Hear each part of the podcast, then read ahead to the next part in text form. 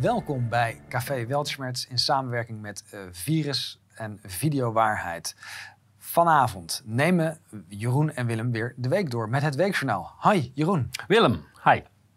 Ik zit niet vast, dus laten we van die gelegenheid gebruik maken om weer eens wat slides door te nemen. Goed idee. Nou, we hebben een hele hoop verzameld. Er gebeurt zoveel idioterie.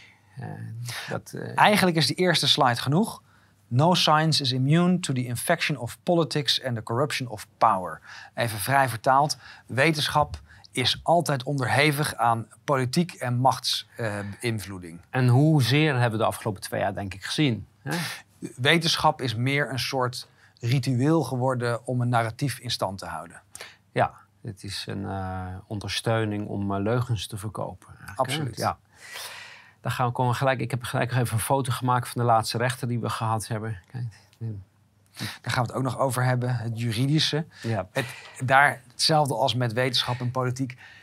We beschouwen het wel, maar het is niet meer serieus te nemen eigenlijk. Ja, je hebt gelijk toen je vrij kwam de gelegenheid gebruikt om tegen iedereen aangifte te doen. Zo snel mogelijk, want je weet nooit wanneer je de volgende kans krijgt. Deze eerste aangifte is tegen de Nationaal Coördinator Terrorismebestrijding en Veiligheid. Waarom deze aangifte? Ja, dat was eigenlijk een aangifte tegen Facebook, namelijk het onderdrukken van de openbaarheid van de rechtspraak.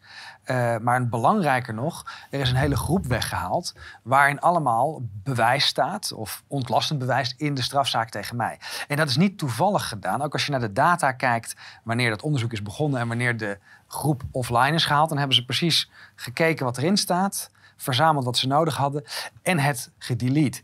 En natuurlijk is dat op aangeven van het NCTV. Dus ik ben heel blij dat... Op aangeven? Of misschien zitten ze zelf aan de knop, hè? Nou ja, dat is waar de vragen nu over moeten gaan. En deze aangifte is ook een soort aanvraag aan het Openbaar Ministerie om daar onderzoek naar te doen.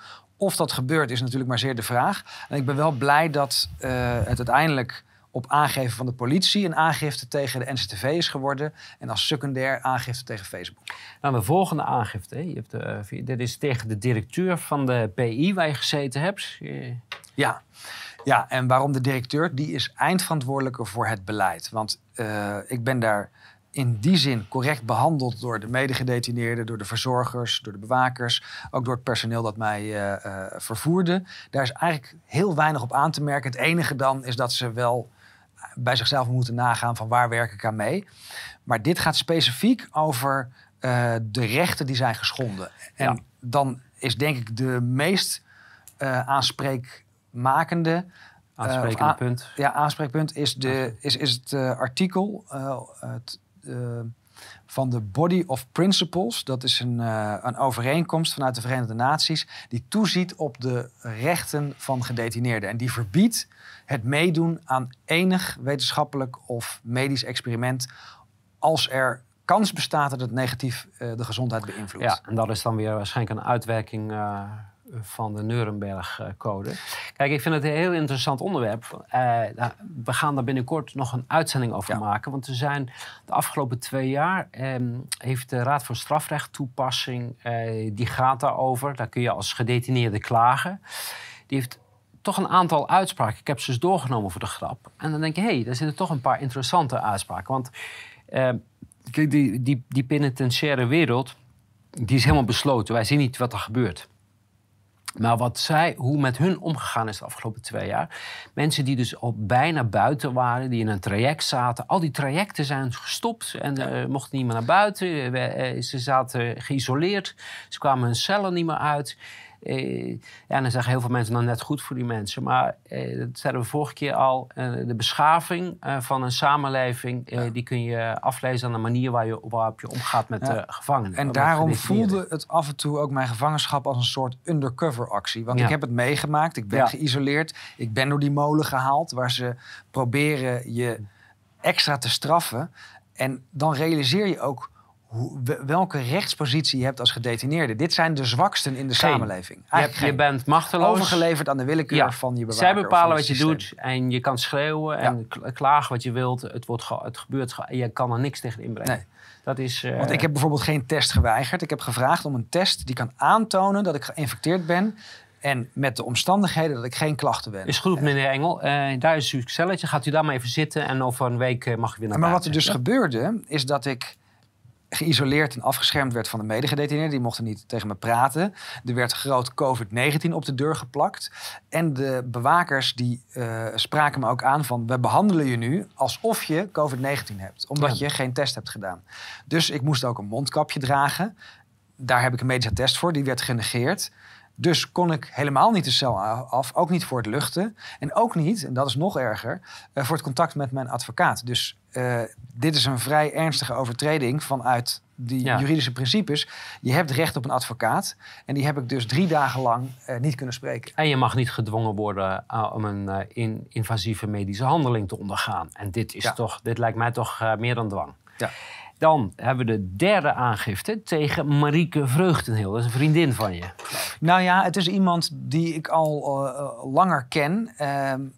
En ik heb op 11 december, hebben we dat in de vorige uitzending ook laten zien, heb ik een e-mail gestuurd naar het parket Rotterdam. Omdat ik het niet vertrouwde. En dat gaat dan over de aangifte die ik heb gedaan van verkiezingsfraude. Nou, daar hebben we sluitend bewijs van ingeleverd. En die is op de dag van de verkiezingen van tafel geveegd. Want die aangifte zag eigenlijk toe op de sabotage van de politieke partij. Namelijk de ondersteuningsverklaringen die van de ene stapel naar de andere stapel zijn verplaatst. Gelukkig is er via een andere weg, komt er toch een rechtszaak over de verkiezingsfraude. En dat zal op 30 mei zijn in Amsterdam. Deze aangifte gaat niet per se meer over de verkiezingsfraude, maar veel meer over waarom deze persoon betrokken is bij mijn strafdossier. Waarom zij bewijs heeft vervalst, want daar kunnen we nu over spreken. We hebben het nu redelijk goed in kaart dat die poging tot brandstichting bij Bruls is een verzonnen feit. De rechercheurs hebben het niet gevonden, wij hebben het niet gevonden, heeft niet in de media gestaan. Ik heb de demonstranten gesproken die naar Bruls zijn gegaan. En let op, jouw gevangenhouding is mede daarop gebaseerd. Voornamelijk. Dat wordt genoemd. Ja, die wordt overal genoemd. En natuurlijk, wat ik persoonlijk onbegrijpelijk vind, dat je als OM dat risico neemt, want het OM moet nu niet ontvankelijk verklaard worden, is dat er informatie over mij en mijn strafdossier is gedeeld met een dader. En dan heb ik het over de stalker, Dikkeboom, waar ik al eerder meerdere aangiftes tegen heb gedaan. Ja, en dat is volgens mij maar zij speelt net als de politiechef in Haarlem, in Den Haag een hele opvallende rol. Zij keert in al die dossiers terug. Dus zij zit in een bepaald team dat zich bezighoudt met mensen die het is eigenlijk een dubbelrol. Hè? Deze medewerkers zijn dan lid van het Korps of Den Haag of van het Openbaar Ministerie. Maar eigenlijk zijn het NCTV handlangers. Ja. Dan komen we bij een ander punt als we weer over de rechters en de rechtspraak hebben. Wij hebben al vanuit Fort Oranje gevraagd om de slides van de presentatie die gegeven is kort voor de invallen in Fort Oranje. Die samen was, de rechtspraak samen met alle partijen die Fort Oranje aanpakten. En waar een getuige heeft verklaard dat daar over Fort Oranje is gesproken. Wat zegt nou de rechtspraak? De rechtbank Zeeland-West-Brabant. Die zegt, wij gaan, want we hebben die slides gekregen, maar een aantal ontbraken. En let op, de eerste brief, daarin stond dat natuurlijk niet op individuele zaken is ingegaan. Vervolgens hebben ze een aantal slides eruit gehaald, omdat in verband met de privacy van bepaalde personen. Maar als er niet op individuele zaken is ingegaan, is ook geen privacyprobleem. Maar hier schrijft zij nu van ik heb al meneer Pols verteld dat het niet ingewilligd wordt. Kijk, dit is onze advocaat die dit heeft gestuurd. Want wij gaan een procedure starten tegen de rechtspraak. Wij moeten die slides hebben. En we willen de presentielijst hebben. Wie was daar aanwezig? Ze weigeren het te geven. En als reden geven ze aan dat je geen belanghebbende bent. Dat is toch wel heel bijzonder. Het is heel bijzonder, maar je ziet, dit is een pijnpunt waar we hierin zitten te prikken. Zij willen niet dat wij weten wie daar aanwezig was en waar daarover gesproken is. Ik zie dit eigenlijk als een verkapte bekentenis van samenzwering. Nou, dat staat vast. Ja. Dat staat vast. Ja. Dit was natuurlijk heel schokkend nieuws. We wisten het al, we vermoeden het al. Maar we hebben nu bevestigd, zij zitten samen. We hebben geen onafhankelijke rechtspraak. De rechtspraak wordt gestuurd. Dat hebben we natuurlijk ook gezien de afgelopen 2 jaar. En dit gaat dus over een meeting voor de sluiting van Fort Oranje. Over Fort Oranje of onder andere over Fort Oranje. Waarbij de rechtspraak het initiatief neemt om met alle partijen waarschijnlijk te spreken over de onteigening of ontneming van... Precies, Fort Oranje. Fort Oranje. Nog, als we het over schokkende dingen hebben... ja, als iets schokkend is, dan vind ik dit wel. Dit gaat over het ministerie van Waarheid. Onze overheid die houdt zich bezig met waar wij ons mee bezighouden. Hè? Waar hebben we het over en hoe denken we? En hoe moet dat, waar moet dat gecorrigeerd worden? Dit komt uit de WOP-stukken. En dan zien we hoeveel partijen, hoeveel afdelingen daarmee bezig zijn. Een uitvraag bij Behavioral Insights Team naar beste manier om op publiek te bereiken met eventuele debunk. Ja, dit is op zoveel fronten al fout. Het gaat dus over behavioral insights, dus het gaat over aansturing van gedrag.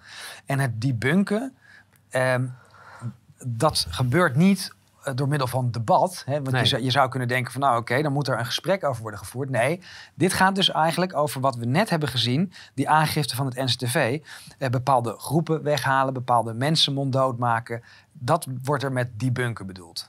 Ja, en dit is een tweede onderdeel daarvan. En daar zie je hoe die ministeries maar bezig zijn om de opinie te beïnvloeden. Om individuele meningen te beïnvloeden. En ja, het is gewoon... Wat moet je hiervan zeggen? Het is Orwelliaans, absoluut. Ja, totaal. Ja. Maar dat er dus zo structureel over wordt gesproken... dat dit een enorm surveillance- en controleapparaat is. Dit is iets waar de Stasi heel jaloers op zou zijn. Zeker. Dit was ondenkbaar in die tijd. Weet je hoeveel mensen je destijds nodig had om hetzelfde te doen? Ja. En nu wordt tot op individueel niveau wordt gevolgd wat mensen denken en zeggen. Ook een heel interessant. Dit is van iemand die heeft een inzage gevraagd in zijn politiedossier. Dat raad ik ook iedereen aan dat te doen. Wet politiegegevens. Heb jij het recht om in te zien wat heeft de politieorganisatie over mij in hun bestanden? Wat blijkt er nou? Er is deze meneer die komt voor en dat is de verzamelregistratie MA-onrust. Dit gaat over vergaarbakken. Hè? Juist, want het gaat over boetes die hem zijn opgelegd, maar daar is nog geen uitspraak over. Dus er is geen strafblad, dit is alleen maar indicaties. Maar dit is zoiets als de toeslagenaffaire. Nu wordt er een lijst bijgehouden van ongewenst gedrag, niet van crimineel gedrag. Kijk, je kan, als jij een veroordeling hebt, dan mag dat opgeslagen worden... Ja. Dat noemen ze strafblad, justitiële informatie.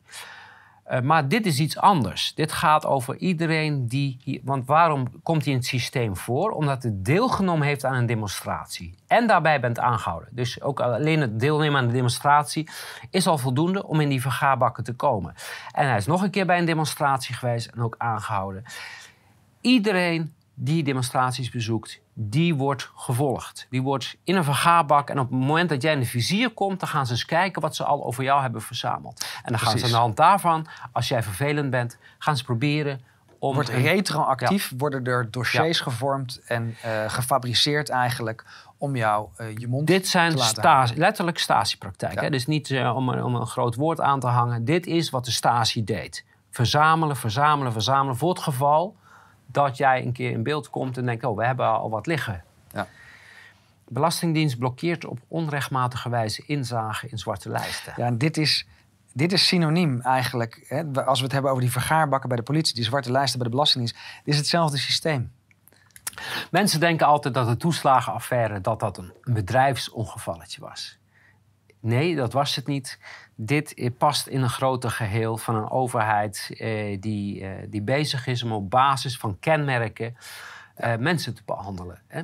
Dit is eigenlijk AI de controle geven over het gedrag van de burger. Nou komen we bij iets heel interessants aan. Want jij zat in de gevangenis, laat het zo maar even noemen. Ja. Wat gebeurde er toen jij vast zat, Willem? Nou, er gebeurden van allerlei dingen, maar waar we het nu specifiek over hebben is... we hebben heel wat procedures lopen. En in die eerste week dat ik vast zat, hebben ze er wel 4 van tafel geveegd. Cassatie, afwijzing. Die kwam ineens, hè? 18 maart kwam de cassatie af. Kijk, en het zou zo... Ja, dan zit je weer in de complottheorieën, maar... het zijn er zoveel dat je zou denken, het is fijn dat hij vastzit, dan kan hij ook niet zoveel erover trompetteren. Op... Ja, want deze zou nog kunnen zeggen, van, dat kan toevallig zijn. Maar dan komen de echt opvallende... Afwijzing van de zaakdemonstratie is een maand naar voren getrokken. Het is een maand naar voren getrokken, maar dit was de trigger. Die zitting van 9 maart was de trigger überhaupt voor mijn arrestatie. En dat kan je weer teruglezen in mijn dossier. Die uitspraak moest dus voor 30 maart gebeuren, want 30 maart ging het over... een andere zaak van zogenaamde opruiing... waarbij als een van de argumenten werd gebruikt... dat het gewelddadig was geworden op 21 en 28 juni. Dus deze moest van tafel. Heel duidelijk connectie met de zitting van 30 maart. Maar dan gaan we verder. Er moest nog meer gebeuren. Mijn VOG, die we hebben aangevraagd om de ambi-status te verkrijgen... werd ook eigenlijk zonder... reden afgewezen. Alleen maar op basis van deze zaken. Precies. Op basis van deze zaken. Dus nu hebben we een catch-22. Ja. En ook deze moest natuurlijk worden afgewezen voor die zitting. Maar ook 23 maart. En dan denk je van, nou, dat is toeval. Nog een 23 maart. Maar dan komt er nog eentje. En ook deze heeft alles te maken met de zaak, met de zitting van 30 maart. Want dit is mijn aangifte tegen het Openbaar Ministerie van alle... misdrijven en misverstanden die zij hebben gepleegd... in aanloop van de aanklacht van de zitting van 30 maart. Daar zijn we een artikel 12-procedure op gaan voeren. En die is ook afgewezen. Dus op 23 maart is alles wat wij tegen de staat hadden... wat ook maar enigszins te maken had met die zaak van 30 maart... van tafel geveegd. En het is knap, want het zijn 3 totaal verschillende instellingen. Kan toeval zijn, hè? We hebben het over een bestuurskunde of bestuursrecht. We hebben het over afdeling Justus. En we hebben het over de Raad van State. Dus hier zie je aan, dit kan niet plaatsvinden zonder... Nee, de Hoge Raad. Of de Hoge Raad, sorry. Ja. Dit kan niet zonder coördinatie plaatsvinden. Dat allemaal op diezelfde dag wordt afgewezen. Kan toeval zijn. Dan hebben we je beroep gevangenhouding. Die wordt behandeld volgende week woensdag. Nee, vrijdag is dat. Volgende week vrijdag. Ja. Ja. Heel interessant, want het heeft ook even op zich laten wachten. Maar dit wordt een hele interessante zaak. Het wordt een hele interessante zaak. Kijk, ons basispunt is... het OM is absoluut niet ontvankelijk. Ze hebben al zoveel fout gedaan. Maar vooral met die gevangenhouding. Want mensen denken, hij is vrijgelaten. Nee. Nee. De schorsing is weer in stand... of is in stand gebleven. Feitelijk zit je nog steeds gevangen. Ja. Alleen is het geschorst nu. Precies. Ja.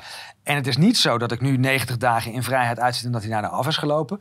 Deze hangt dus boven mijn hoofd... zolang die zaken nog lopen. Ja, en als jij een fout maakt... kan het zomaar zijn dat je weer vastzit. Precies. En het interessante aan die 90 dagen... dat verzoek is dus ingeleverd op 18 maart. Maar dat is een hele rare, want ze doen eerst... het verlengen van het voorarrest van 14 dagen... is in bewaringstelling volgens mij. En daarna heet het gevangenhouding. Maar die zijn tegelijk tijdig... Ja, die zat al in het dossier. Dat heeft de advocaat ook nog nooit gezien. Ja. Dus van tevoren stond al vast. Terwijl normaal moet je kijken naar die in bewaringstelling. Is het nog nodig om deze meneer vast te houden? Nee, dat stond van tevoren al vast. Die engel die moet gewoon vast blijven zitten. Ja. En dan weet je ook gelijk wat het doel was om jou aan te houden. Gewoon uit het verkeer trekken. En dan kon je niet te veel lawaai maken. En dat zien we hier nog veel duidelijker. Het heeft het over het viruswaanzin-account. Dus er werd te 11e uren werd er getracht om iets ervan te maken... waarom ik dan volgens het Openbaar Ministerie... de voorwaarden van de schorsing zou hebben overtreden. Want dit heeft de advocaat pas ontvangen 2 uur na de raadszittingen. Dus eerst was het... werd het te lastig gelegd dat het op een YouTube-kanaal zou staan. Maar dat verhaal was natuurlijk flinterdun geworden. Dus op de zitting werd het verhaal opeens veranderd. Het is ook gestreamd op het viruswaanzinkanaal noemen ze het. Wat natuurlijk viruswaarheid is. Ja. En dat werd dan gelijkgesteld aan jou. Hè? Dat jij bent viruswaarheid en dus had jij het geplaatst. En dus was het een overtreding. Ja. En dit gaat over die keten van wat er gebeurt. Die uitzending die ging om 8 uur live, want daarom heet het ook het 8 uur journaal. Ik was inmiddels bij een boekbespreking. Het is geen live-uitzending, dat snapt iedereen, want we hebben een redactie met allerlei camera's daarbij. Desalniettemin, voor het einde van de uitzending is er een Twitter-account. En dan is het natuurlijk interessant, is dit een NCTV-account? Is het een overheidsaccount die dit alarmeert? Want binnen een paar minuten is de rechercheur op de hoogte. En die belt weer binnen een paar minuten met de officier van justitie. Die hebben dan al een idee. Ga niet over tot aanhouding nog. Wat vreemd is, want we zijn vanaf woensdag tot en met vrijdag... en dus dan hebben we het over 30 maart tot en met 1 april... zijn wij via de advocaat bezig met contact zoeken... met het Openbaar Ministerie om duidelijkheid te krijgen over deze voorwaarden. We krijgen ze niet te spreken, maar dit gaat... Wat ik nog veel interessanter vind... Kijk, we leven in een heel veilig land, hè, waar iedereen netjes oplet. En ze kregen gelijk berichten. Mag dit wel? Willem in het weekjournaal van Viruswaarheid. Dus dat is wel een geruststellend gevoel... dat een hoop mensen hebben in dit land die letten op. Hé, Willem doet iets. Snel even bellen of even informeren. Hè? Dan mag je geen vergelijkingen maken met het verleden, maar... En dit was, dit was livestreamen op, Facebook van Viruswaarheid. Alsof het live gestreamd werd. En het bijzondere is de redenatie van de officier van justitie. Viruswaarheid is dus Willem Engel. Viruswaarheid is een juridisch eigen entiteit. Viruswaarheid.nl is een stichting. Het is een rechtspersoon. Het is een rechtspersoon. Dus het is heel vreemd als je het hebt over de verdachte. Dan heb je het niet over de andere rechtspersoon. En jij... Daar ging het al fout. Ja. Daarbij... is het niet live gestreamd. Maar dit was echt een uitspraak van de rechter en de officier... om gezicht te redden, om die aanhouding niet illegaal of onrechtmatig te maken... die evident onrechtmatig was. Ja, terwijl, en daar zie je weer dat de rechtspraak is aan het dekken. Het leek alsof ze heel goed recht aan het spreken waren... maar wat ze feitelijk gedaan hebben is justitie dekken. Dat is wat ze gedaan hebben. En dan hier zeggen ze ook nog een keer dat jij recidive... Ja, en dit is ook een opvallende, want het is al eerder fout gegaan. Dus het OM houdt zelf ook die aantekeningen aan alsof het een strafblad is. Ja. En het is hun bewering, onze bewering is... er is absoluut niks onoorbaars geweest aan wat voor uiting ook. En dat is ook... hoe de wet het leest. Ik ben geen veroordeelde, ik ben verdachte. Zolang jij verdachte bent... is de onschuldspresumptie van kracht. Dus je moet ervan uitgaan dat ik onschuldig ben... totdat daarover geoordeeld is. Ja. Dit is buiten heterdaad op bevel van de officier van justitie ben je aangehouden. En waarom deze nou zo opvallend is, dit is de tweede keer. De PV's over hoe dat... besluit tot stand is gekomen, zit er niet bij.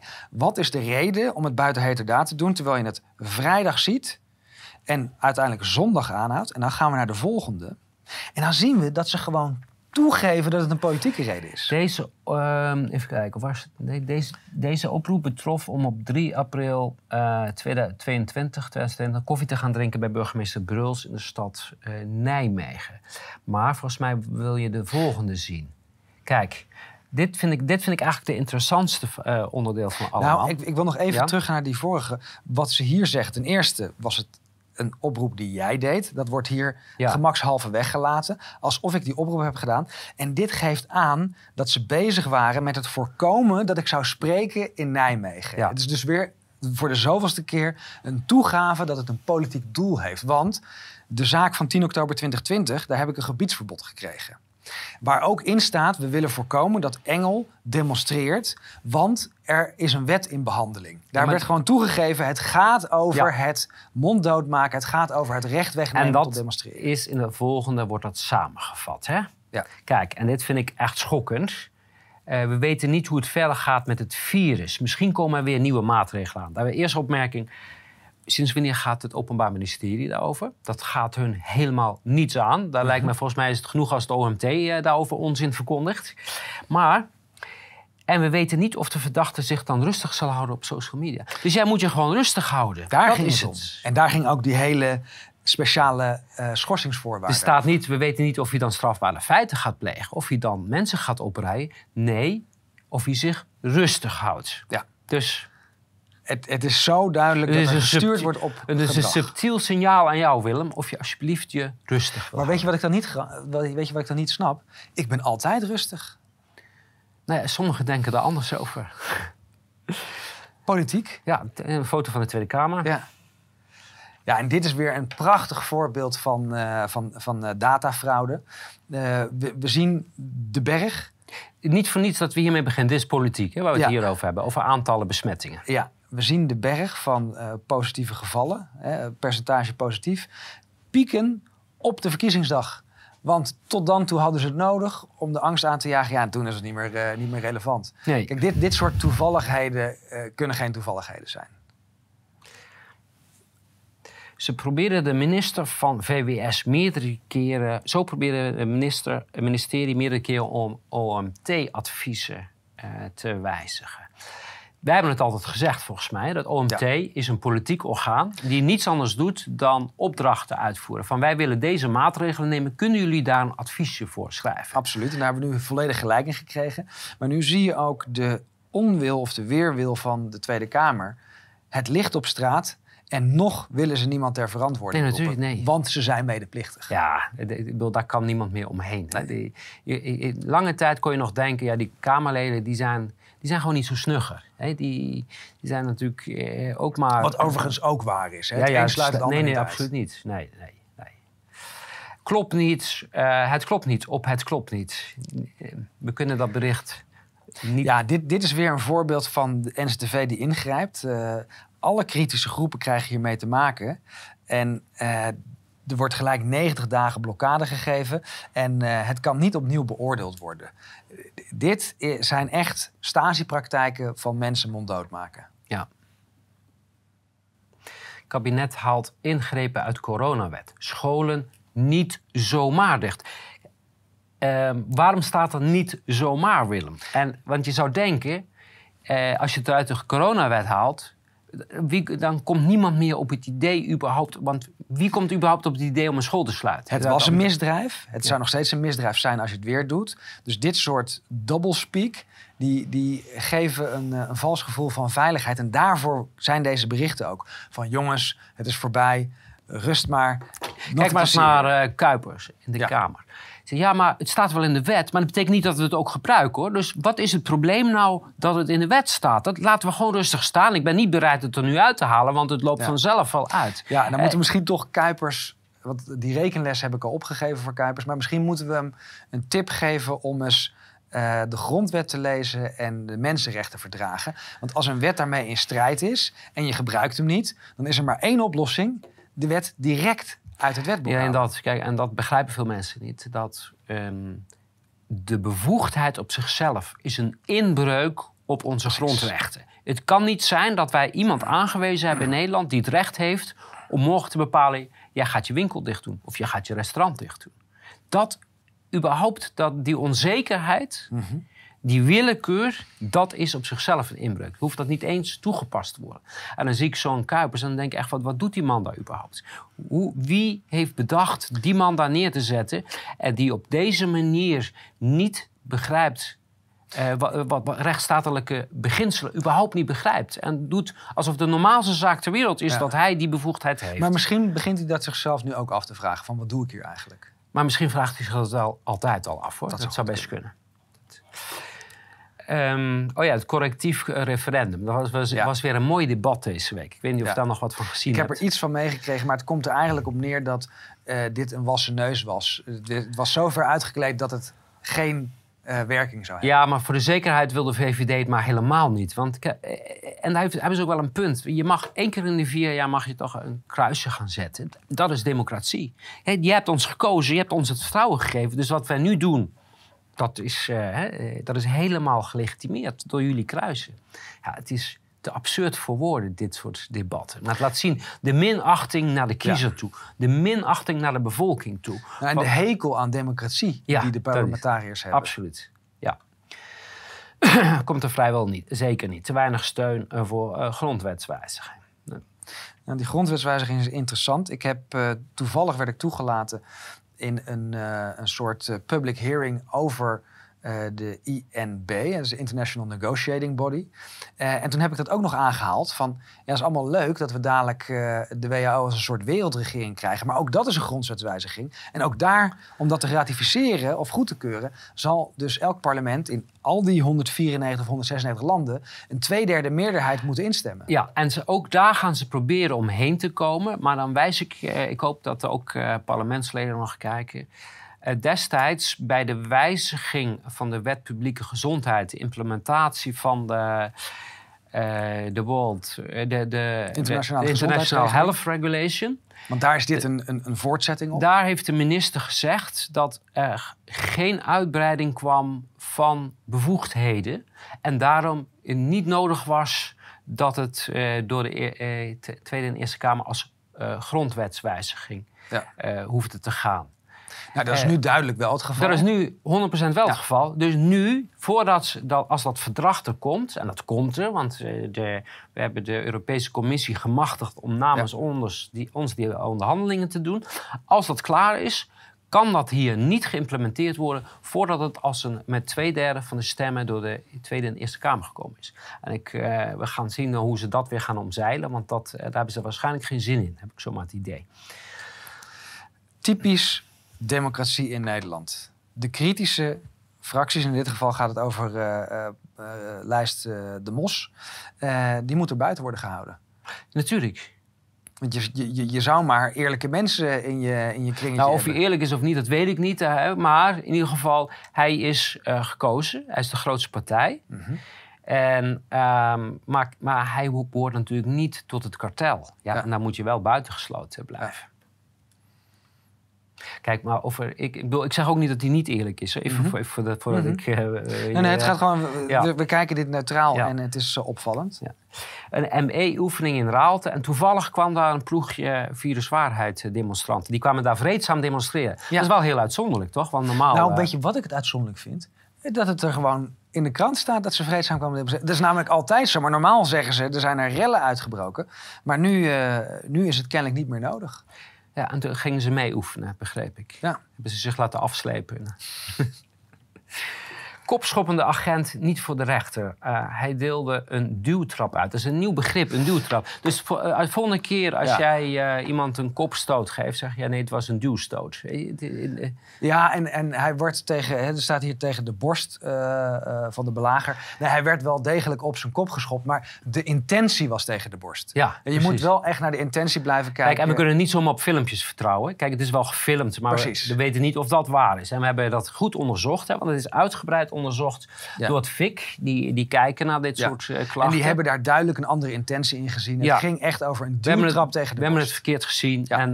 En die man die... Dus dit geeft maar eens aan dat je beelden niet kan vertrouwen. Nee. Want je mist de intentie. Maar vooral als we politiegeweld zien, dan kan je die beelden helemaal niet vertrouwen. Nee, want het verhaal zit echt complexer in elkaar. Ja, precies. Ja. KLM stelt vaccinatieplicht in voor nieuwe piloten en stewardessen. Ja, hier zien we weer de KLM... is natuurlijk onderdeel van het OMT. Dat eerst, dus dat ze het hier als eerste proberen, is logisch. Maar als mensen denken van, de vaccinatieplicht komt er niet aan, want in Duitsland is het mislukt, in andere landen is het teruggedraaid. Nee, let op wat ze nu doen.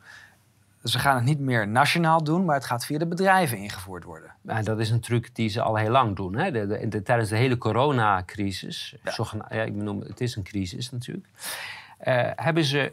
dat indirect proberen te doen. Als er geen mogelijkheid bestaat tot een wettelijke verplichting, dan ga je bedrijven stimuleren om hun werknemers vrijwillig te geeselen met allerlei onzin. Dus deze tweet die ging redelijk los. Die blijft maar doorgaan. Maar wat interessant is, ik geef aan, ik ben al 4 keer gearresteerd /geboeid /ontvoerd. Want alle 4 de arrestaties waren met boeien. Ik werd... buiten heterdraad voornamelijk aangehouden. Hè?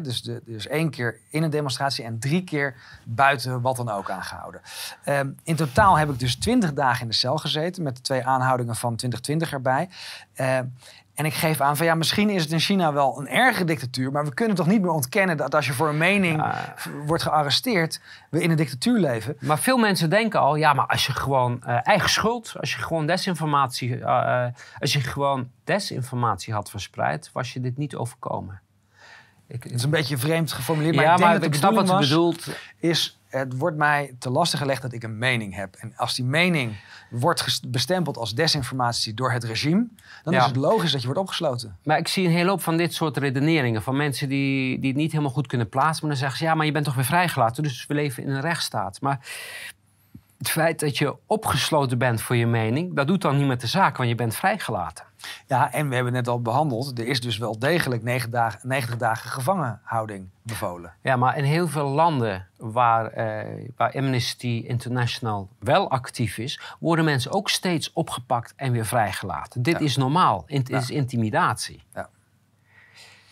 En dan gaan we daar ook naartoe. Internationaal. Olaf Scholz, zware crimineel. Dat mag ik rustig zeggen, want hij is officieel. Hij komt in alle grote fraudezaken in Duitsland. Is hij een hoofdrol spelen. De grootste fraudes uit de geschiedenis. Ja. Komt hij in voor. Al die zaken zijn overigens ook weer toevallig allemaal geseponeerd.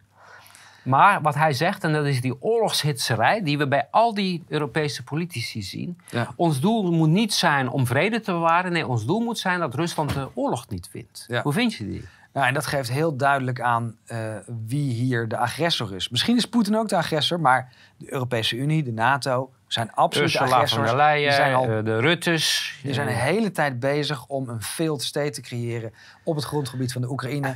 Eigenlijk de burgeroorlog te laten escaleren, zoals we eerder hebben gezien in Syrië, Libië, Irak, Afghanistan. Dit is een bedrijfsmodel. Ja, en dan zie je ook dat dit soort politici, het interesseert helemaal niets wat er met ons gebeurt hier. Want als jij zorgen zou maken om het welzijn van je land, dan ga je geen oorlog ophitsen aan de rand van Europa. Er staat nu ook een artikel op de website van Café Weltschmerz. En die laat zien dat deze gevolgen al waren geanticipeerd. Dus in een geheim document die waren al lang voorbereid. Daar wordt specifiek gezegd, op het moment dat we uitbreiden richting de Oekraïne, riskeren wij een oorlog met Rusland, want die zal zich genoodzaakt voelen zich te verdedigen. En we riskeren het opbreken van de Oekraïne. Dus dit waren effecten waarvan ze wisten dat ze zou gebeuren. Duitsland heeft ook gewoon openlijk toegegeven dat die sancties en zo waren al maandenlang voorbereid. Ja. Men wist al lang wat ging komen. Wat een toeval. En ze zijn zo goed in het vooruitzien van dingen. Ja, en net als Lauterbach, die is ook heel goed in het voorspellen. Hij voorspelt de terugkeer van het mondkapje. En hij krijgt hij ook gelijk in. En even kijken hoor. Oh ja, dit is even een ander, want ik dacht dat hij van Philadelphia kwam. In Duitsland, nadat die vaccinatieplicht is afgewezen, is er op social media toch een hetze gekomen tegen mensen. Ik heb mitgemacht. Ik heb meegedaan. Er zijn mensen die de verplichting hebben. Hoe zeg je dat? Het is natuurlijk een ernstig misdrijf. Het is echt in strijd met de maar die zijn nu als slachtoffers neergezet. Weet je, van en ze worden op internet zo aangevallen omdat ze meegedaan hebben met proberen om een misdadige wet er doorheen te krijgen. Ja. In Duitsland een peiling, heel leuk. Mensen zijn ongelooflijk tevreden met hun politici. En dat begrijp ik wel. 2 jaar lang je land naar de afgrond gebracht. Dus dan voel je wel lekker bij die politici. Je denkt van, die mensen die kunnen wat. Eindelijk lukt het ze om wel iets voor elkaar te krijgen. En dan blijkt dat de grootste daders, 54% tevreden. 53% met Baerbock. Nou, Baerbock, die zien we zo meteen nog terug. Onvoorstelbaar, die is daar verdwaald. Scholz. De kanselier zelfs 51%. Maar wat mij dan opvalt, 866 mensen gevraagd, waarvan 60% op het vaste net. Nou, wie tref je nou op het vaste net? Dat zijn vooral de oudere mensen. Ja, die heel tevreden zijn, want die waren heel bang al 2 jaar. Dus die denken, maar ook een poll van 866. Als ik een poll op Twitter doe, dan heb ik al 10 keer meer respondenten. Hier komen we bij een peiling waarvan ik vrees dat het waar is. Het wordt heel veel vervals, maar ik ben bang dat dit waar is. En wat zeggen ze in Duitsland? 66% van 65-plussers willen vrijwillig een mondkapje dragen. En zelfs tot 38% van de mensen tussen 18 en 34 zijn er ook toe bereid. En weet je wat erg is? Ik heb gezien dat het waar is. Mondkapjesplicht is afgeschaft. Maar als ze weten dat het vrijwillig ook wel lukt, waarom wordt er dan dwang uitgeoefend? Dat is een goede vraag. Dat is een goede vraag. Hieruit blijkt, je hoeft het alleen maar te adviseren. Want nu is het niet eens echt geadviseerd. Nu is het gewoon losgelaten. En echt 80% van de mensen loopt nog steeds met een mondkapje. Ik ben totaal geschokt. Ik denk, hoe bestaat dit? Ja, maar ik wil mensen op het hart blijven drukken. We leven in een open inrichting. De mondkapjesdragers zijn de patiënten die onze hulp nodig hebben. Bij nog een leuke peiling. Moet Duitsland zware wapens gaan leveren aan de Oekraïne? Denk je nou, de Groenen, hè, dat is toch de partij die ooit een vredespartij was. Dat zijn de grootste oorlogshitsers. Ja. 72%. Dit is de totale ontmaskering van de politiek in het algemeen, maar vooral van de woke-partijen. Dus de groenen, de partijen die normaal opkomen voor mensenrechten, voor leefbaarheid, etc. Ja, GroenLinks zou keihard stelling moeten nemen. Die kwamen uit pacifistische partijen, die wilden de NATO afschaffen. Ja. Nu zijn het de grote... Ja, ze willen gelijk zoveel mogelijk inkopen bij de oorlogsindustrie. En dan kunnen we in ieder geval vooruit. Ook een interessant bericht, dat in mainstream media viel me op van ja, Poetin heeft nog lang niet verloren en hij merkte eigenlijk helemaal niks van die sancties. En dan kom je weer bij het doel van die sancties. Die sancties die zijn niet tegen de Russische bevolking. Ze zijn tegen ons. Ze zijn tegen ons. Van der Leyen, nog een keer 9 miljard hulp aan Oekraïne. Ja, en ondertussen wordt ons gevraagd van ja, maar de oorlog en iedereen zal pijn lijden en de inflatie. Mensen kunnen hun gasrekening niet betalen. Mensen gaan onder het minimum en we worden leeggeroofd. Ja, totaal. Ja. Dit is Baerbock. Ja. Zij was vroeger prostituee, daar is op zich niks mis mee. Maar ze heeft het nu naar een ander niveau getild. Ze is terug in de prostitutie. Hè? Dat zie je vaker bij prostituees, die stappen uit het vak. En die komen toch weer terug uiteindelijk. Ja. Ze missen het. Ze missen het. Zij kennelijk ook. Zij zitten ook weer. Zij is nu minister van Buitenlandse Zaken. Ja.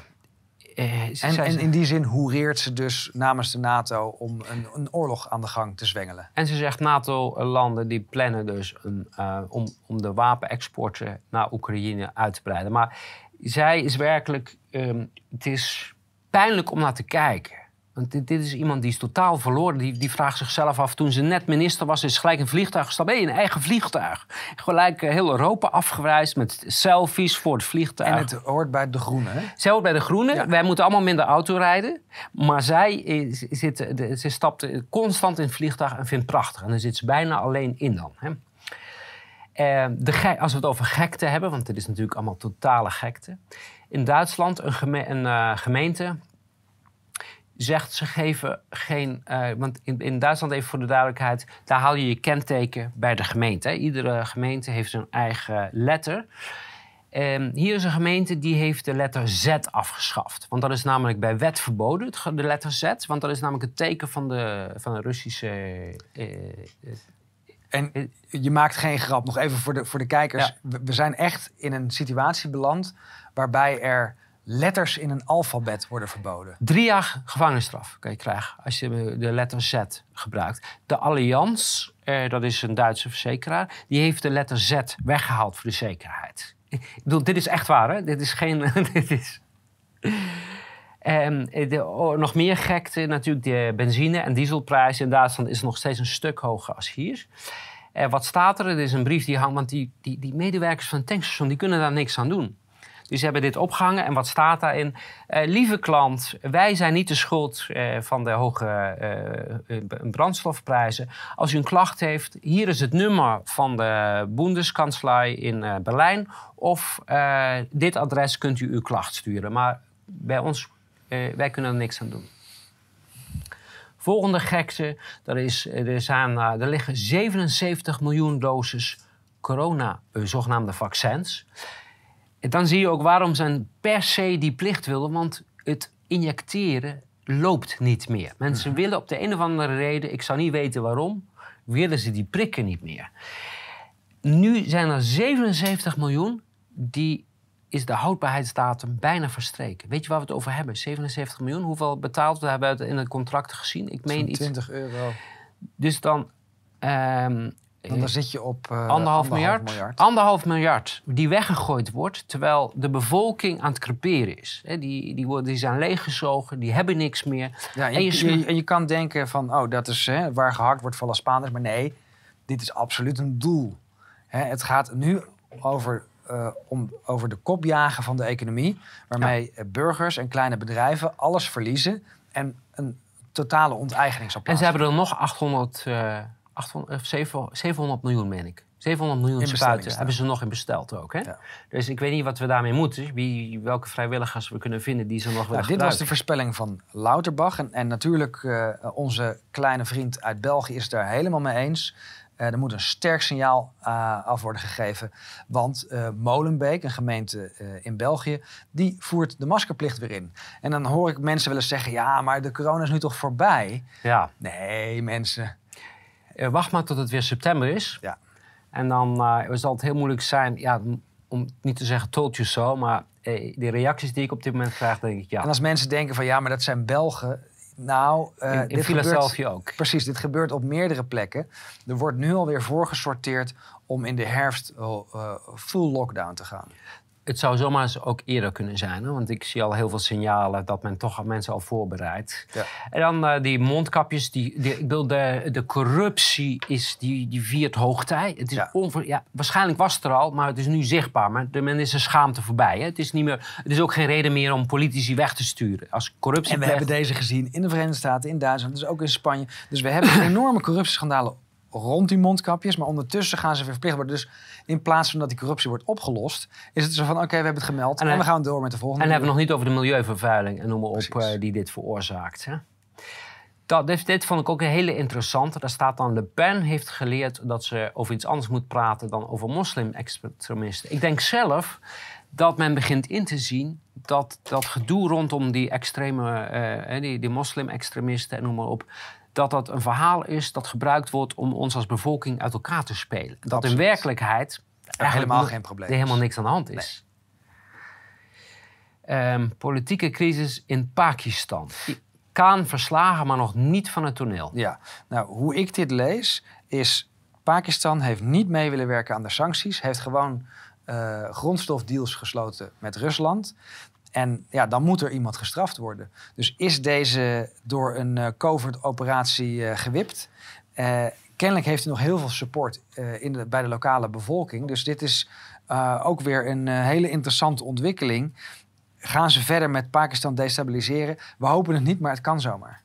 En dan zijn de rapen gaar, want Pakistan is ook een atoommacht. Een kunstwerk in graffiti. Ja, en wat je hier ziet is inderdaad de USA die naar andere landen wijst voor illegale oorlogen, terwijl zij het hebben uitgevonden. Ondertussen, de lijken zijn niet meer te tellen die ze veroorzaakt hebben. Dat heb je het over miljoenen. En die mensen doen nog steeds alsof zij de nette mensen zijn. Hè? Ja. Dan hebben we het over de Clintons, de Obama's. Vechten met de politie. Grieken proberen NAVO-wapenleveringen aan Oekraïne te stoppen. En heel begrijpelijk. Precies. Het land ligt aan het infuus. Ze hebben niks meer. De mensen kunnen eten nauwelijks nog betalen. En wat doet jouw overheid? In plaats van te zorgen dat jij weer te eten hebt, laten we wapens kopen. En laten we die sturen naar de Oekraïne. Zodat we Europa een beetje kunnen destabiliseren. Vind je dat een goed plan? Het is knettergek. Ja, het wordt steeds moeilijker om nog dit soort uitzendingen te maken, omdat je in een soort totale fantasiefase komt. Ja. Maar dit soort polletjes, dit laat zien hoe het echt zit. Ja. Er is een poll geweest, verstandig om Oekraïne versneld te laten toetreden tot de EU. Wat blijkt uit deze poll? En dit is gewoon mainstream poll, even voor de duidelijkheid. 84% is tegen. Ja, en wat dit laat zien, en dan snap je ook waarom die propaganda zulke ridicule vormen aanneemt en zo omnipresent is. Men moet het niet. 84% heeft helemaal niks met dit conflict. Maar ik heb het gevoel, het lukt niet met die Oekraïne. Nee. Het lukt niet om hier die oorloghitserij, om dat over te brengen. Hoewel, je hebt natuurlijk een paar extreme mensen. Ik heb in mijn eigen kring ook, kreeg ik in ieder geval mijn partner kreeg een WhatsAppje. Zij moest zeggen, ben je nu voor of tegen Rusland? Dat moet ik nu weten, want anders mag je maandag niet bij de paasfeest komen. Hè? En dan zit je echt van, als je zo'n appje krijgt, dan wordt toch ook duidelijk van, eerst was het, ben je wel of niet gevaccineerd? Ja, anders ben je niet welkom en nu. Ja, maar het kwam ook omdat ik had posts gedaan. Waarin ik bijvoorbeeld bescherm onze kinderen tegen deze psychopaten. Waarin ik die Volkskrant-propaganda met die grote foto van het meisje die klaar is om naar Oekraïne te gaan. Ik zeg, bescherm onze kinderen tegen deze psychopaten. Want ze worden straks gewoon naar het slagveld gestuurd, ja, waar we ze helemaal niets te zoeken hebben. En dat vinden ze echt, dat, dan ben ik, en dan vragen ze ook, vroegen ze ook nog, ben jij een nazi? Hè, dat moest ook... Het neemt zo'n extreme vormen aan bij sommige mensen. Maar ik moet zeggen, dit is vooral in het kringetje, D66-kring, ja, denk ik, past dat in de omstreken. Die hebben natuurlijk een hele specifieke ideologie hierover. En ze geloven het ook nog echt, of tenminste, ja, die indruk heb ik. Deze kwam ik ook tegen op internet. En dat zijn, weet je, elke vraag die je stelt, daar valt het verhaal al mee. Het is buiten discussie of er... nazi-sympathisanten zitten in het Oekraïnse leger. Dat staat is vast. Uitgebreid, ja, besproken, gedocumenteerd. Het enige waar nog discussie over kan worden gevoerd is hoe extreem zijn ze? Hoe groot is hun invloed op het beleid en de regering? Maar we hebben het hier over mensen die openlijk nazi zijn en die Oekraïne willen bevrijden en etnisch willen zuiveren. En die worden gesteund... Ja. Door de NATO, ja, het is... En zelfs het Simon Wiesenthal Center, hè, zelfs die waarschuwde daarvoor. Want die Canadezen, die hadden, ze hadden samen getraind of zo, een training gedaan. Wat doen jullie met nazi's? Hè, zelfs van dat soort organisaties die we waarschuwden daarvoor. Dat gaat over de berichtgeving over de massagraf. En hier moet ik weer direct denken aan Idlib. In Syrië was er zogenaamd ook gebruik gemaakt van chemische wapens. Daar moest Assad de schuld van krijgen. Toen kwam al vrij snel uit dat het niet zo was. Dat het weer een false flag operation was. Hetzelfde verhaal hier. Ja. Zogenaamde massagraf. Oh nee, de verkeerden hebben het gedaan, want de Oekraïners hebben het zelf gedaan. Oh nee, er zijn geen lijken. Nee. Het was foutje. Ja. Het is te absurd voor woorden. En dan komen we nu bij de ECDC. En wat zeg je dat? Dat zijn nu zo... het Europese Center for Disease Control houdt zich normaal bezig met gezondheid. Maar nu, omdat de nood zo hoog is, gaan ze zich vooral uitspreken voor de Oekraïne. Ik heb geen idee wat dit met gezondheid, Center for Disease Control te maken heeft. Maar het staat wel leuk. En dit laat zien dat al dit soort... of het nou wetenschap, media of politiek is... dit zijn loopjongens, marketeers voor het volgende narratief. Ik zag in Duitsland ook stadbussen... Dan zitten ze daar, ze moeten daar in de bus nog steeds mondkapjes op. Je ziet ze in de bus zitten met mondkapjes op. En de bus heeft voor 2 vlaggetjes van Oekraïne. Ja. En dan denk ik, beter kan je het niet samenvatten. Want ik sprak gisteren met iemand uit Praag. En die vertelde over dat het daar zo doorzichtig was. Want alle winkelcentra hadden een soort prikbus. Waar je dan ongeregistreerd een spuit kon halen. Die zijn allemaal verbouwd in hulpcentra voor de Oekraïne. Het zijn dezelfde locaties. Ze hebben de vlaggetjes veranderd. Het is onvoorstelbaar. Dan over Mariupol. En dit gaat over... Ja, eigenlijk. En ik ben blij dat Wiert Duk en Joost Niemuller eindelijk echt journalisme bedrijven. Want de biolabs gaat het over weer. Met en die zijn Biden de connectie. Precies, dat hele Azov-bataljon, die nazi's in Mariupol, zijn verbonden met de biolabs. En dat is weer verbonden met die... laptop van Hunter Biden, waar alles in staat. Het is echt zo'n grote bende. Het is een beerput. Geef het een paar maanden en het is totaal omgevallen. Ja. En dan nog een keer over die beerput van die laboratoria. Amerikaans bedrijf onderzocht COVID-19 in Oekraïne toen de ziekte nog niet bestond. Hey. Ik moet hier zo denken aan mijn vader, die al denk meer dan een jaar geleden zei van... Kijk eens naar Oekraïne. Het zijn de luchtverversers, want die komen uit de Oekraïne en op elke keer... Voor zo'n golf is er weer heel veel reclame voor die luchtverversers. Ja, hij zou zomaar eens gelijk kunnen hebben. Ja, en, en hij kwam daarbij, want er was een bepaalde roos, de pioenroos. Die wordt alleen maar gekweekt in Oekraïne. En daarvoor had hij dat nooit gezien, eigenlijk. Dat pioenrozen specifiek als geur op de markt gebracht werd. Dus grote kans dat hele Oekraïne als een soort incubator of biolab voor Agenda 2030 dient. Want daar wordt ook de Central Bank Digital Currency... er worden allerlei dingen uitgeprobeerd. Het verbieden van politieke partijen, het verbieden van nieuwszenders. Eigenlijk alles wat in een normale democratie niet kan, wordt daar gedaan. De Agenda 2030. Nou, ook weer een hoop leuke dingetjes. Nou, leuk, voor de mensen die het betreft is minder leuk. Een brief van de gemeente Rotterdam aan ondernemingen in Rotterdam. Van hun wordt nu verwacht, dus alle transportbedrijven die bezig zijn met vervoer en transport, die moeten maar allemaal elektrische auto's gaan aanschaffen. Wat denk je daarvan? Ja, het lijkt een beetje hetzelfde wat jij, het voorbeeld in Duitsland wat je aanhaalde. Dus dat een huis onbewoonbaar wordt verklaard als je niet heel veel investeert in het huis. CO2-neutraal maakt. Precies, en dat is hetzelfde van wat is de waarde van wat je nu toevoegt? Nul. Wat is het nut? Gaat het bedrijf er beter van lopen? Nee. Dit zijn allemaal hordes die worden opgeworpen om het bedrijf minder rendabel te maken. Mensen worden zo over de rand van de afgrond van het faillissement. Hugo de Jonge die is bezig met een nieuwe wet waarmee je je huis niet meer kan verkopen als het niet aan bepaalde normen voldeed wat energie betreft. Ik vind het opvallend dat Hugo de Jonge eerst VWS heeft, daarmee alles sloopt, nu naar het volgende departement gaat, huisvesting volgens mij, en daar weer de slooptaak heeft. Dit wordt het handvat om bezittingen af te pakken. Mm-hmm. Want als jij een huis hebt, je kan het niet meer verkopen, je hebt ook geen geld om het te investeren, want dat is weer geld wat je moet investeren om iets te houden wat je al hebt, wat je al kan gebruiken. Daarmee gaan heel veel mensen hun eigen huis verliezen. Want dat kost echt veel geld om je huis energie-neutraal of CO2-neutraal te maken. Dit is het handvat en nou begrijp je waarom Hugo de Jonge daar zit. Dit is de volgende aanslag op ons grondrecht. Dit is het grondrecht van eigendom.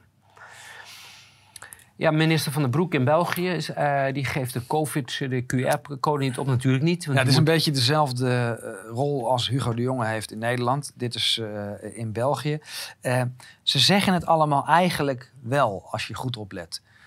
Zij willen in ieder geval nog 1 seizoen alle remmen los en ons onder de COVID-tyrannie laten drukken. Absoluut, ja. En er wordt echt... Ik ben ervan overtuigd, september gaan ze dubbel nog... Dat is iets wat al is uitgelekt overigens. Het Vlaams departement of ministerie van Volksgezondheid... daar zijn al stukken naar buiten gekomen waar september op staat... dat dan de hele COVID-crisis weer wordt geherstart. Schokkend nieuws uit Hongkong. Daar is een journalist opgepakt wegens opruiing, Willem. En opruiing staat hier... Waarom was dat zo? Omdat hij een shirtje met Free Willem Engel droeg? De politie in Hongkong heeft maandag een journalist opgepakt wegens samenzwering met het oog op een opruiende publicatie. Ja, daar is het opruiming en daar zit een politiek gevangene waarschijnlijk. Ja, en zo wordt het ook in het nieuws gebracht van let op. Hè, er worden democratische rechten en regels worden geschonden. Maar dat is in China. Maar bij jou is precies hetzelfde gebeurd. Maar jij bent geen politiek gevangene volgens Amnesty. Want in Nederland zijn namelijk per definitie geen politieke gevangenen. Net zoals dat in China... Voor China per definitie geen politieke gevangenen zijn. Het onverwachte slachtoffer van de economische sancties, de dollar. Zo onverwacht was het nou ook niet. Ik zit er al 10 jaar op te wachten. Maar nou zie je, Rusland is een mooi excuus om alle problemen die men de afgelopen 10 jaar gecreëerd heeft, om die daaraan aan Poetin op te hangen. En dan krijgen we een Ursula die een speciale noodknop. Ja, en als ik dan zo'n aangifte doe tegen NCTV samen met Facebook... dan vinden mensen dat misschien complotterig. Maar er wordt gewoon op het hoogste niveau regels over gemaakt. Hoe bestaat het? Ik bedoel, dit was een paar jaar geleden nog ondenkbaar. Maar die hele discussie over dat wij moeten informatie gaan filteren... en we moeten gaan bepalen wat mensen mogen lezen en wat niet. Weet je, dat bepaal ik zelf wel. He, dan kan ik kan het zelf wel beoordelen. Daar heb ik geen Ursula voor nodig om te bepalen wat ik wel en niet ga lezen. Maar mensen snappen niet hoe waanzinnig dit is. Hè? Dit is werkelijk elke grondrecht die we hebben, wordt afgeschaft. En dat is niet een bug, dat is de feature. Dat is het doel ervan. Ja. En dit is een post van Arno Wellens. Die geeft eigenlijk aan van... waar dit allemaal toe gaat leiden. En mensen kunnen het onsmakelijk vinden, maar de parallellen zijn zo in your face. Wat moet je dan doen? Kijk, wat dat betreft, Arno Wellens heeft een hele grote stap gemaakt. Hij was altijd hij behield zich uit het coronaverhaal, dus ik weet het niet, noem maar op. Maar hij heeft inmiddels gezien wat er aan de hand is en hij gaat vol gas en alle respect daarvoor. En in de Verenigde Staten willen ze beginnen, Palm Springs, met het experimenteren met een basisinkomen. Maar je moet wel eerst een transgender worden. En non-binair. Non-binair. Ik ben nog niet helemaal thuis in deze materie. Het is nog een beetje nieuw voor me, dus ik moet nog een beetje inlezen. Ja, non-binair is dat je niet man of vrouw wil genoemd worden. Je bent alleen maar mens nog. Alleen maar mens. Ja. Ja, ja, het zijn zulke ridicule uitspraken. En iedereen mag zijn eigen identiteit aanhouden en zijn eigen denkbeeld erop nahouden. Maar dat er nu zo actief gestuurd wordt op het ontwrichten van de samenleving. Want je krijgt dit is eigenlijk het omkopen van als jij, kort gezegd, jezelf gek verklaart, dan krijg je gratis geld. Ja. Zijn er voor mij nog opties om transgender te worden? Of hoe weet ik dat? Ik denk het wel, maar daar moet je dus wel voor naar Californië op dit moment nog. Watch the Watch. Ja. Daar wil jij iets over zeggen. Iedereen ging los over de uitzending van Stu Peters, over dat er zogenaamd slangengif zou zitten in het drinkwater. Het is een mooi verhaal. Het regime had het kunnen verzinnen, maar in dit geval denk ik echt dat het over een hoax gaat. Het enige wat interessant is om te kijken, is of er in de prikjes een sequentie zit die overeenkomt met bepaalde peptidesequenties die giftig zouden kunnen zijn. Zoals het spikeproteïne zelf ook al giftig is, maar slangengif, dat moet geïnjecteerd worden. Als je het via je maag-darmkanaal binnenkrijgt, dan wordt het direct afgebroken, dan is het ongevaarlijk. Daarbij is het zeer onwaarschijnlijk dat je heel veel van dit soort gif, wat een peptide is niet het meest stabiele gif wat je kan bedenken, dat je daarmee mensen zou vergiftigen. Dus ik hoop dat het verzet zich ook wel een beetje zelf corrigeert om dit soort bizarre verhalen. Het blijft een probleem, die complottheorie. Ja. Ik snap het, mensen zijn verward. Je weet niet meer wat je moet geloven. Je krijgt de meest. Ik hoorde zelfs over jou nog een complottheorie, Willem. Oh. Dat werd uitgebreid besproken in een uitzending. Waarom geef jij je uit als een dansleraar? Terwijl ze hebben even wat onderzoek gedaan en ze hebben gezien dat jij echt gespecialiseerd bent in die dingen waar jij over vertelt. En dat je ook een promotieonderzoek bijna hebt afgerond. Die was eigenlijk was naar single cell analysis. Precies. En ze vonden dat heel verdacht. En dat precies jij dan deze rol op je hebt genomen. Dus dat vonden ze echt ongelooflijk verdacht. Maar ja. Nou, even voor de duidelijkheid. Ik ben inderdaad dansleraar. Dat is mijn huidige beroep. En ik heb 12 jaar in het lab gestaan. En daar was mijn onderzoek. Kijken hoe je nanotechnologie kan koppelen aan levend weefsel. Maar je geeft jezelf niet uit als dansleraar als jij in deze discussie deelneemt. Nee. Goed. Nieuwe studie lockdowns waren fout. Er komen steeds meer studies uit waaruit blijkt wat wij al vanaf het begin gezegd hebben. Die maatregelen zijn nonsens. Nou, sterker nog, ze zijn zeer gevaarlijk. Ze zijn zeer schadelijk en dat staat nu vast met tientallen studies. En ze blijven maar komen en dan zie je toch een beetje misschien het herstel van de wetenschap. Als ze zover zijn afgedreven, dan krijg je een rebound effect, waarbij wetenschappers toch weer een beetje bij kennis komen en zeggen van ja, maar de cijfers laten echt een ander verhaal zien. En dit maakt het nog krankzinniger dat Kuipers in de Kamer staat te verkondigen dat wij die bevoegdheden maar moeten houden. Ja. Bevoegdheden voor maatregelen waarvan vaststaat dat het misdrijven zijn. Dat het schade veroorzaakt en niet helpt voor het doel waarvoor het ingezet wordt. Ja. Dit is een hartinfarct van Bas Muis. Ja, en wat hier nou zo opvallend aan is. Ik weet niet of deze persoon bijwerking heeft gekregen. Ik weet wel dat hij geprikt is. Ik weet ook dat een van de bijwerkingen hartklachten zijn. Myocarditis, pericarditis. Maar dat iedereen daar als de elephant in the room bij weg wil blijven. We hebben nog een paar van dit soort voorbeelden. We spraken al over een dinosaurus in de room. Hè? Ja. Van, realiseer je nou dat dit probleem enorm is en veel groter wordt. Want we gaan naar de volgende slide. En hier zien we het verschil. En de balkjes zijn naar beneden. Omdat het gaat over het negatieve effect op de gezondheid. Dus de kans volgens mij om geïnfecteerd te raken. Dit gaat over mensen die gevaccineerd zijn of geïnjecteerd. Ja, 3 prikken of 2 prikken. De oranje is 3 prikken. En hier zie je dus hoe meer prikjes, hoe groter de kans is dat je bijwerking krijgt. Maar ook hoe groter de kans is dat je geïnfecteerd raakt. Oftewel, dus we hebben een self-fulfilling prophecy aangezet. Door mensen te prikken hou je of creëer je een soort pandemie van de mensen die geen goed werkend immuunsysteem meer hebben. Dus wat we kunnen concluderen, als je je niet prikt, ben je voor 100% beschermd. Tegen bijwerkingen? Tegen bijwerkingen en 99,9 nog wat procent tegen COVID. Ja, en dit is ook de reden waarom we zeggen, wacht er nog even mee. Hè, over 5 jaar is alles duidelijk. Ik denk dat je in de winter al alles duidelijk is, om eerlijk te zijn. Want het is eigenlijk, kan je er niet meer overheen, kan je er niet meer langs. Heeft de pandemie velen gedood die niet ziek waren? Ja, dat wordt ook steeds duidelijker. In de mainstream media komt dat ook gewoon. Dat heel veel van die doden...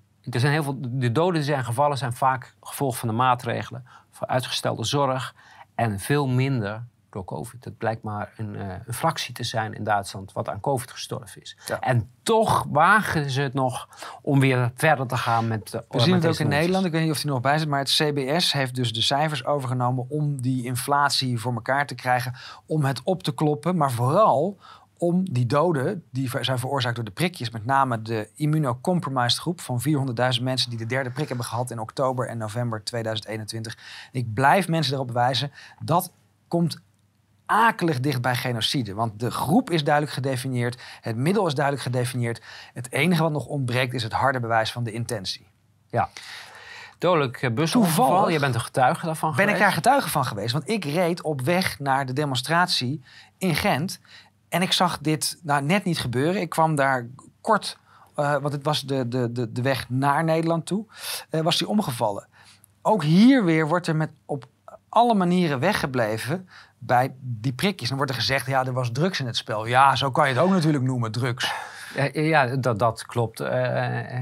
Theoretisch misschien ook. Maar wat belangrijk is, kijk, individuele gevallen kan je zeggen, ja, we weten niet of er een verband is. Maar als je naar de getallen kijkt... Ja. Dan kan je er toch niet meer omheen dat er iets aan de hand is. En hoe logisch is het dat iemand een eenzijdig ongeluk maakt? Een buschauffeur die zijn werk is bussen chaufferen. Ja, ja. Vanaf vandaag hoeven mensen niet meer naar de GGD bij een positieve zelftest. Wat een goed nieuws. Ja, nou, ik denk dat het ten dele goed nieuws is. Ik denk dat het meer een toegave en een soort terugtrekkende beweging is van... op het moment dat je het verplicht...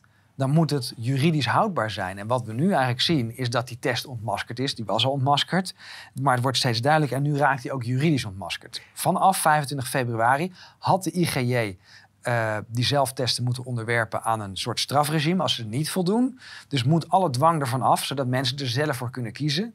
En dan krijgen we ook nu... zelfs op de nu.nl de toegave van... hé, maar wacht even, vanaf nu kans op vertekend beeld. Nou... dat is een beetje vreemd gezet. Vanaf het begin is er een vertekend beeld. Dat hadden de hebben we trouwens ook, ook aangetoond. Hè? Absoluut. Ga de rechtszaak kijken van, wat was de datum? 2020 december. Ja, 25 november hadden we er zitten. Ja. 9 december was het vonnis. Ja. En dan krijg je dit. Dit is een van onze wetenschappers, Sin Lee. Die heeft zijn opleiding trouwens in Wuhan gehad in de jaren 50. Dus iemand die al 60 jaar publiceert over dit onderwerp. Echt een van de grootste PCR-experts. Wat hij heeft gedaan...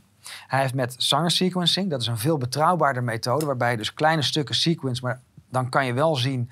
is dit een stuk genetisch materiaal... of is het een fout positieve? Hij heeft klinische samples gebruikt... Dus van mensen die ziek zijn, 42% was vals positief. Dus je ziet dat de PCR-test echt is gebruikt om deze cijfers op te blazen. Het is een testpandemie en geen... Maar dus niet alleen de vals positieve bij de mensen die geen klachten hadden... maar er is dus bijna de helft van de mensen die geregistreerd zijn... ziektegevallen die geregistreerd zijn als COVID, die geen COVID waren. Ja. Dat staat nu vast. Dit is waar je net naar verwees. Dit is de uitlooptijd van dat testen die toegelaten zijn. Dus we hebben een nieuwe resolutie op Europees niveau 2017/746. Die ziet toe op de regels omtrent medische diagnostische hulpmiddelen. En die is in 2017 aangenomen, maar dan krijg je een soort grace period. Dan kunnen alle lidstaten zich aanpassen, zodat dat iedereen... Dat hebben ze nog een keer verlengd. Dat hebben ze nog een keer verlengd. Ja. En nog een tweede keer verlengd. Maar aanstaande mei, 26 mei, zijn al die uitstellen en verlengingen klaar. En dan houdt de oude regeling, die veel meer ruimte gaf tot sjoemelen, houdt op. En dan wordt de nieuwe regeling van kracht. En dat is vooral van belang dat... elk onderdeel een eigen veiligheidsclassificatie moet krijgen. En daarmee is direct elke test... Dus het einde van de test. Dus het einde van de test, ja. En dan Heel interessant, CBS, ruim 7000 coronadoden in de laatste maanden van de epidemie. Wat een toeval, hè? Dus we hebben net de hele bevolking bijna geïnjecteerd met 1, 2 of 3 prikken. Ja. We hebben 2 jaar maatregelen gehad. En dan zou nu 7000 corona en meer dan. Maar wat destijds nu wordt gedaan is echt, nu maakt het CBS zich schuldig van fraude of aanfraude. In die coronadoden zitten naar onze schatting 3.000 tot 4.000 directe injectieslachtoffers vanuit die periode. Oktober tot en met december is er een derde prik, dus niet de booster, maar de derde prik gegeven aan die groep van immunocompromitteerde mensen. Dus die dus onderliggend lijden hebben, die die prik nooit zouden mogen krijgen, die ook niks hebben aan die prik, want het immuunsysteem kan niet gestimuleerd worden als het kapot is. Die hebben die prik gekregen en daar zijn er naar onze schatting tegen de procent. Dus 1% van die 400.000 is waarschijnlijk. Maar je weet dat het CBS onlangs een nieuwe directeur heeft. Directrice, ik ben even haar naam kwijt. Maar zij komt van de afdeling, hoe heet het? Die de COVID-pandemie begeleid hebben vanuit het ministerie. Dat is een, de COVID-19 in de samenleving? De taskforce, COVID, nog wat. Die is toevallig bij het CBS terechtgekomen. Ja. Het zal geen samenhang hebben waarschijnlijk. Een prik tegen corona in ruil voor melk, olie of gratis tickets van pretpark. Het kan in China. Ja, proberen ze hier nu reclame te maken voor het social credit system? Of hoe moet ik dit lezen, Jeroen? Ik weet het niet. Ik vind het heel moeilijk. Nog eventjes voor de duidelijkheid. Het is echt expliciet verboden om beloningen tegenover medische behandeling te stellen. En er zijn zelfs specifieke regels gemaakt over voedingsmiddelen. Dat het daarmee niet mag worden vergeleken. Dus die hele opmerking over de frikandel, daar hebben we al eerder uitzending over gemaakt. Maar dit soort dingen zijn een directe schending. Maar ja, dat is het ook als de minister zegt, het heeft geen voor je gezondheid, het heeft geen meerwaarde, maar haal toch maar die prik, want dan kan je namelijk vrij reizen. Dat is toch precies hetzelfde, of niet? Ja. Ja. Dan zijn we bijna aan het einde. Nog wat... Ik ben heel blij dat het gewoon door blijft gaan. Ik denk dat dit echt een doorn in het oog is van het regime. Die hadden gehoopt met het Oekraïne-verhaal de wind uit de zeilen te nemen. Maar ik ben heel trots op dat de mensen die doorhebben wat er aan de hand is, zien dat dit gewoon hetzelfde laken en pak is. En dat we door moeten blijven gaan met wijzen waar de aansturing plaatsvindt. En dat is voor een deel vanuit het Schwabinet van Klaus Schwab. Maandag 18 april Museumplein. Ja. Dan hebben we over Assange. Hoeveel jaar zit hij inmiddels vast? Omdat hij zich uitgesproken heeft. Dat laat zien wat het regime... En hoe hardvochtig en wraakzuchtig het regime... Want er staat nu vast, hij is burgerjournalist. Maar de 2 gronden waarop ze hem wilden pakken. 1 was die IJslandse informant die toe heeft gegeven van... nee, ik ben helemaal niet gevraagd door Assange, ik heb het hem zelf gegeven. Want er werd nog eventjes met die inlichtingenwet... wanneer je nou in overtreding bent met het openbaren van staatsgeheimen. Daar heeft hij zich dus niet schuldig aan gemaakt. En die andere gaat over die verkrachtingszaak in Zweden... waar nu vaststaat dat hij totaal in elkaar is gezet. Dus dit is een onschuldige burgerjournalist die helemaal kapot gemaakt wordt. Die is nu uitgeleverd aan de Verenigde Staten. Hè? Is hij nu uitgeleverd? Volgens mij is hij uitgeleverd. Ik zag dat echt voorbij komen. En door dit soort gevallen, dat maakt heel erg duidelijk dat wij nooit meer mogen wijzen met vingers naar Rusland of China. De mensenrechten zijn hier niet beter. Nee, absoluut niet. Sterker, je krijgt steeds meer de indruk dat wij zijn het foute regime. Ja. En dat is 1 mei 2022 Amsterdam. Ja, daar hoop ik ook weer iedereen te zien. Dus er is weer een mooie evenementenkalender. Het wordt mooi weer, dus ik zou zeggen, maak er een uitje van. Ja. En lekker koffie drinken, want dat is gezellig. We zijn er weer doorheen, Willem. Het is weer een hele lijst. Tot de volgende keer.